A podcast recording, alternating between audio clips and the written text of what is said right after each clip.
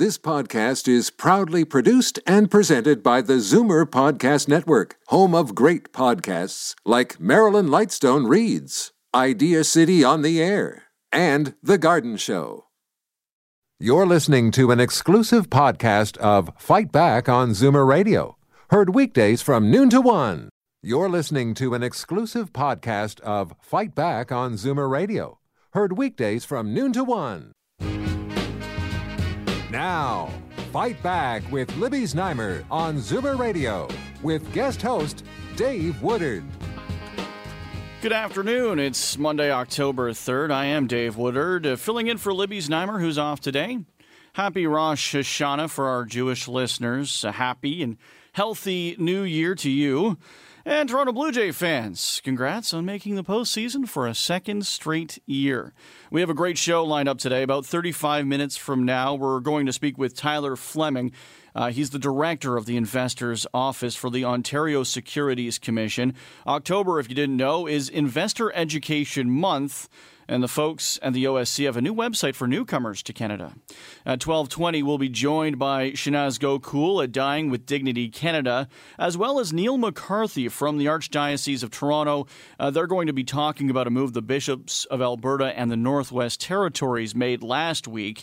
Uh, they announced they're not going to perform funeral rites for people who choose to have a medically assisted death. But first, traffic congestion and pedestrian safety in Toronto continue to be big issues for the public and for Zoomers. While Mayor John Tory continues to roll out a pilot project which places paid duty police officers at a number of designated busy intersections through Toronto, pedestrian accidents are continuing to be an issue with two Zoomers involved in incidents yesterday. An 80 year old man was struck around noon at Eglinton and Falmouth. He suffered critical head injuries. A 70 year old woman was hit by an SUV near Eglinton and Warden last night. She too suffered critical injuries. We seem to talk about this kind of thing every week or two, but what can be done to prevent these accidents from happening? Do you think that the mayor's plans to tackle congestion will help? I want to hear from you. Our numbers 416 360 0740 or 1 866 740 4740. First, though, I have on the line Toronto Mayor John Tory. Mayor Tory, good afternoon. Hi, Dave. Hi. Uh, so we've discussed this story a lot here on Zoomer Radio and on Fight Back with Libby Znaimer because our listeners are seemingly the most affected by this, especially after the weekend. Again, two more seniors struck by vehicles in Scarborough. How exactly will your plan work to uh, to bring the pedestrian, uh, I guess, casualties down?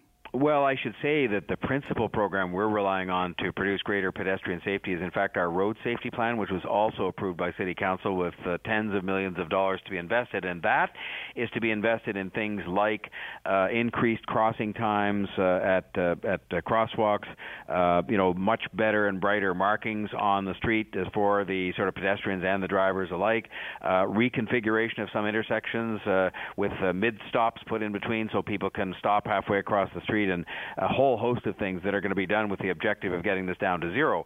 But I will say to you that I think reducing congestion, including the measure we are, are trying again for the month of October, which is to put uh, police officers into uh, intersections to help direct traffic, is also going to help. Because the problem at the moment, or one of the problems, is the kind of sharing of the road between pedestrians and drivers. And uh, you know, you hate to think you need a police officer to kind of keep order as between those two, but the fact fact is the deployment of these police officers in phase one, which was done at the beginning of the summer, actually showed that when you had a police officer there, it was safer and better for everybody a lot of pedestrians, Dave, don't know that you are not supposed to cross the uh, the crosswalk, cross the, uh, the the intersection when the numbers are showing on the countdown clock. They think that's giving them the countdown as to how long they have to get across, and that's true if you started across the uh, the crossing when the number starts at 10. But by the time it gets down to 5, you're not supposed to say I can make it and get across, and that is what a lot of the police officers, for example, are saying, okay, we're going to make sure people respect the way that's supposed to work work. That in turn lets cars turn safely because pedestrians are not crossing the street, and that should uh, not only help traffic move better, but much more importantly, make sure people, pedestrians, including seniors, uh, are safe. And by the way, uh, as you know, because I'm sure you've discussed it on on Zoomer Radio, um, the the majority, the, the significant majority of the people being involved in pedestrian accidents these days across the city are seniors, and that is a real concern to us. Yeah, absolutely. And and you made mention of of talking about uh, lengthening times for crosswalks. Is accessibility an issue? I know a lot of times we're talking about uh, senior Zoomers being struck by cars, and it happens in areas where there's a lot of retirement homes. Uh, are the lights just not geared for that kind of thing? Well, what we've done, I think people will be interested in this. We have actually lengthened the period of time allowed for, for pedestrians to cross at all of the intersections across the city as a, a simple recognition of the changing demographics of the whole society. But in some of the areas where um, there has, you know, been or there is a, a, concentration, as you say, of say retirement homes, they're taking the step to further uh, lengthen those times, and that's part of the road safety plan that I referred to. That's not directly related to the uh, police officers being in the intersections this morning.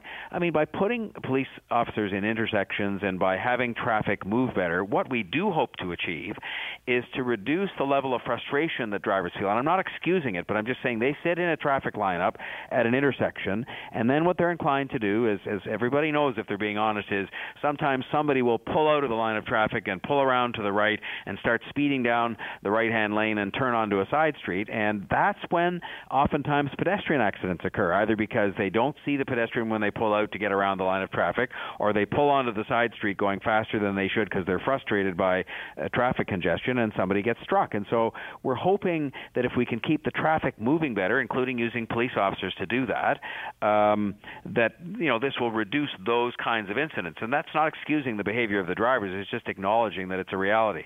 I should tell you uh, also, Dave, by the way, that using the police officers is meant to be an experiment that, uh, if it's successful, will um, prove the value of something else we've asked the province to help us with, which is the creation of a new kind of person who we'll call a traffic warden uh, or a traffic manager. And they're not police officers because police officers are very expensive and highly trained to, you know, fight serious crime, and we can then put these other people in place, like they have in Chicago and other cities, to manage traffic and direct traffic, so we can have them, but we won't be using up uh, scarce police officers uh, in the process of helping to move traffic better. Right now, you're talking about you know traffic congestion um, being an issue, as well as as you know pedestrians making the streets safer for pedestrians. Are the two goals achievable at the same time? It seems like if uh, traffic is moving faster, then the potential for pedestrians being hit is also greater, is it not? Well, you know, I mean that's an interesting point, and I think the the the the idea is to have traffic flowing better as opposed to moving faster. Um, and uh, the idea always is for everybody, starting with drivers, because as I've often said, drivers are surrounded by two tons of steel, so they have a significant advantage over pedestrians and cyclists. And so the uh, object of the game has to be to have traffic flow better, because I think it'll avoid those kinds of acts of frustration and so on. But uh, at the same time, safety for pedestrians and cyclists, people not surrounded surrounded by two tons of steel always has to be paramount. So if you forced me to order the goals, I would say, well, the first goal, which is to get to zero pedestrian deaths, um, has to be the most important one, obviously. And uh, I think, though, that there's a way in which we can get traffic flowing better, which I think will be safer, uh, at the same time as we make intersections and, and places, you know, everywhere uh, safer for pedestrians and cyclists. Mayor John Tory, uh, I know that you're aware of this article in the Toronto Star a couple of weeks ago.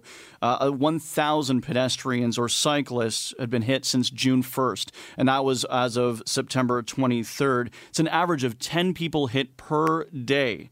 Uh, I know that you're looking at 2026 and saying we want zero pedestrian deaths by that year, but is that achievable?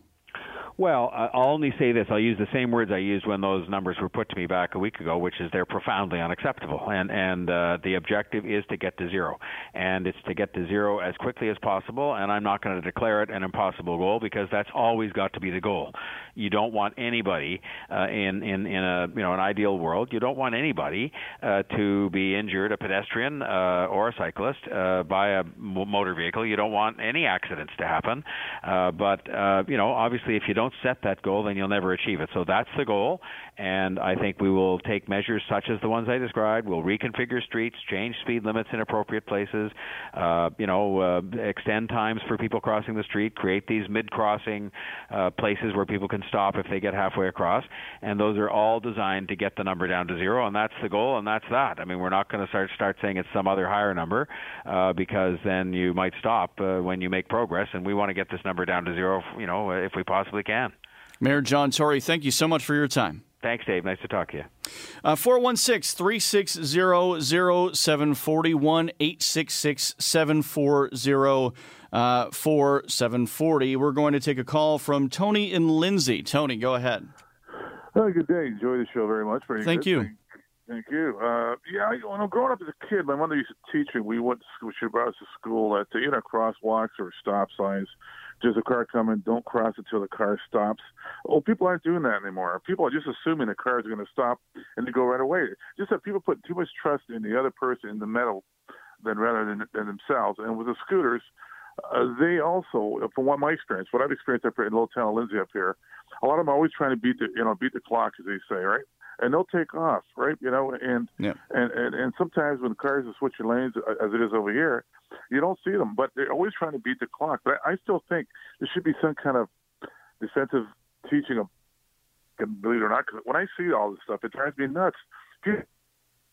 Sorry, Tony. I'm going to let you go. Uh, sorry, Tony. I'm going to let you go uh, because you've uh, your your line's not so great. But education's a really really good point there. Uh, it's one of those things that we're taught when we're young, when we're really young, about how to properly cross a street. And for some reason, it seems that uh, over the years, you you get, I guess, a little complacent. You figure I can cross the street anywhere. We see it all the time at the corner here. Um, but uh, you know, let's talk about the walking aspect of it. We'll talk about pedestrians. Uh, Walk Toronto's Maureen Coyle joins me on the line. Maureen, how are you today? I'm very well, Dave. How are you? Great. You listened into what Mayor Tory had to say about uh, uh, traffic congestion and pedestrians. What do you have to say about that?